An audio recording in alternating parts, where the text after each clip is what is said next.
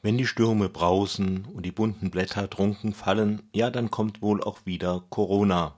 Die vierte Welle Corona ist für den Herbst angesagt. Im Herbst? Das ist ja noch weit weg. Die Fallzahlen sind weiter niedrig, steigen aber seit drei Wochen kräftig an. Fallzahlen? Inzidenzen? Ist doch überholt. Durch Impfen und Tests hat sich die Lage tatsächlich verschoben. Statt bei 50 möchte der Bundesgesundheitsminister nun einen Grenzwert von 200. Dann soll wohl wieder irgendetwas geschehen, das niemand zu sagen weiß oder wagt. Schauen wir mal nicht auf die Fallzahlen. Seit einer Woche steigt auch wieder die Zahl der Todesfälle nach einer Corona-Infektion. Die Zahlen bewegen sich etwa im Bereich von einem Prozent aller Todesfälle, doch es ist eine Trendumkehr die zeigt, dass der wachsende Impfschutz in der Bevölkerung derzeit nicht in der Lage ist, einen Anstieg der Todeszahlen zu verhindern. Gleichzeitig ist die Zahl der Erstimpfungen im Wochenschnitt unter 100.000 gefallen, auch ein Teil der Zweitimpfungen unterbleibt. Natürlich spielt hier auch die Urlaubszeit eine Rolle, aber keine entscheidende, sonst müsste die Lage der Schulferien in den Bundesländern einen deutlicheren Effekt auf das Impfverhalten haben Nehmen wir an, dass die Zahl der Erstimpfungen in etwa auf dem jetzigen Stand bleibt und das ist eine optimistische Annahme, so kommt Deutschland bis Ende September vielleicht auf eine Impfquote von 70 Prozent. Vielleicht. Das wären so etwa 77 Prozent aller über Zwölfjährigen. Das Robert Koch Institut vermutet das Erreichen der Herdenimmunität bei 85 Prozent der 12 bis 59-Jährigen und 90 Prozent der Ü60. Vermutlich verfehlt also Deutschland die Impfquote für die Herdenimmunität um etwa 10 Prozent. Man kann es auch anders betrachten. Obwohl derzeit fast 50 Prozent einen vollständigen Impfschutz haben, ist der Bremseffekt beim Aufstieg der Infektionen überschaubar. Wenn dazu nun noch ein weiteres Fünftel der Bevölkerung kommt, von denen viele bereits jetzt einen relativen Schutz durch eine erste Impfung haben, dann wird das das Fortschreiten der Krankheit wohl nicht gleich stoppen. Die medizinischen Folgen wären trotz der Impfungen noch immer drastisch und auch die Verlängerung der Schutzmaßnahmen um immer weitere Monate wäre ein Albtraum. Damit wären wir mit dem fertig, was uns bevorsteht. Kommen wir nun dazu, was die Politik dagegen tut. Mit der Antwort sind wir noch rascher fertig. Sie tut einfach nichts. In dem Sinne nichts, dass es nicht einmal ansatzweise eine strategische Planung gibt. Es gibt nur reihenweise Aussagen darüber, was es nicht geben wird. Keine Schulschließungen, keinen Wechselunterricht, keinen Lockdown und keinen Impfzwang. Bis auf die letzte Aussage wurde alles schon einmal versprochen und konnte dann nicht eingehalten werden.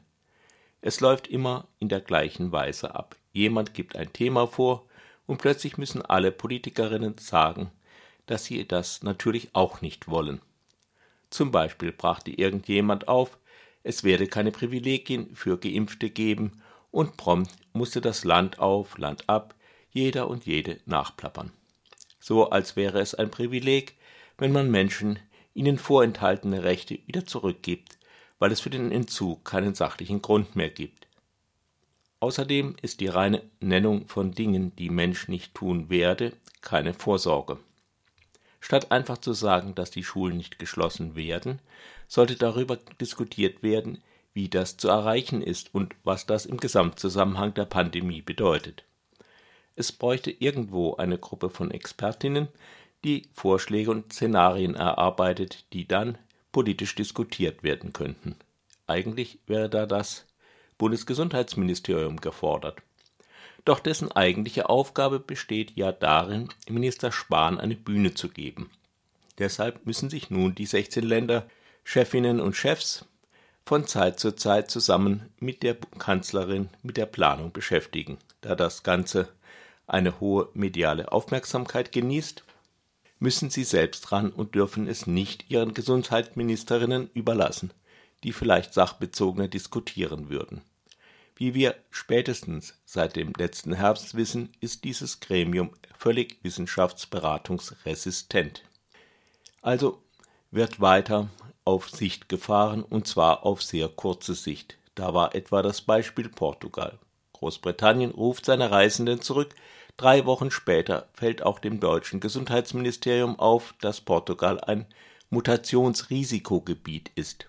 Quarantäne wird angeordnet, ganz gleich, ob Rückkehrer geimpft sind oder nicht. Ein Signal, dass sich Impfen im Zweifelsfall bei der Rückreise nicht lohnt. Eine knappe Woche später ist der Anteil der Delta-Mutationen in Deutschland so hoch, dass es im Verhältnis keinen Unterschied mehr zu Portugal macht.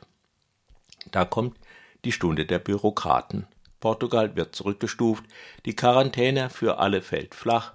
Wer mittlerweile seinen Portugal-Urlaub abgebrochen hat, beißt sich vermutlich in den Hintern. Dabei ist das Ganze Schwachsinn. Es kommt ja nicht darauf an, wie hoch der Anteil an Delta-Mutationen im Verhältnis zu anderen Mutationen ist, es ist nicht wichtig, welchen Anteil Delta an allen Ansteckungen hat, sondern wie wahrscheinlich es ist, sich damit anzustecken.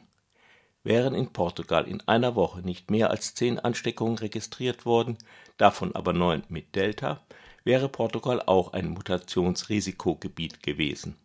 Oder hätte es zusätzlich zu den verzeichneten Infektionen noch 10 oder 20.000 Alpha-Infektionen gegeben, wäre Portugal kein Mutationsrisikogebiet gewesen. Das kommt dabei heraus, wenn man in bürokratischen Schubladen denkt.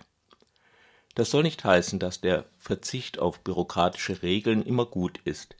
Beim Maskeneinkauf via Parteifreunde hätte es von mir aus auch etwas bürokratischer zugehen können. Portugal war gestern, nun ist Spanien dran. Ab heute ist Spanien wieder Hochinzidenzgebiet eingestuft. Wer daraus zurückkehrt und weder geimpft noch genesen ist, kann die Quarantäne nach fünf Tagen mit einem Test verkürzen. Der Schönheitsfehler ist ähnlich wie bei Portugal, dass die Zahlen in Spanien schon seit Wochen sehr hoch sind. Da hatte aber selbst der Außenminister persönlich den Leuten versichert, sie könnten da ganz unbesorgt hinfahren.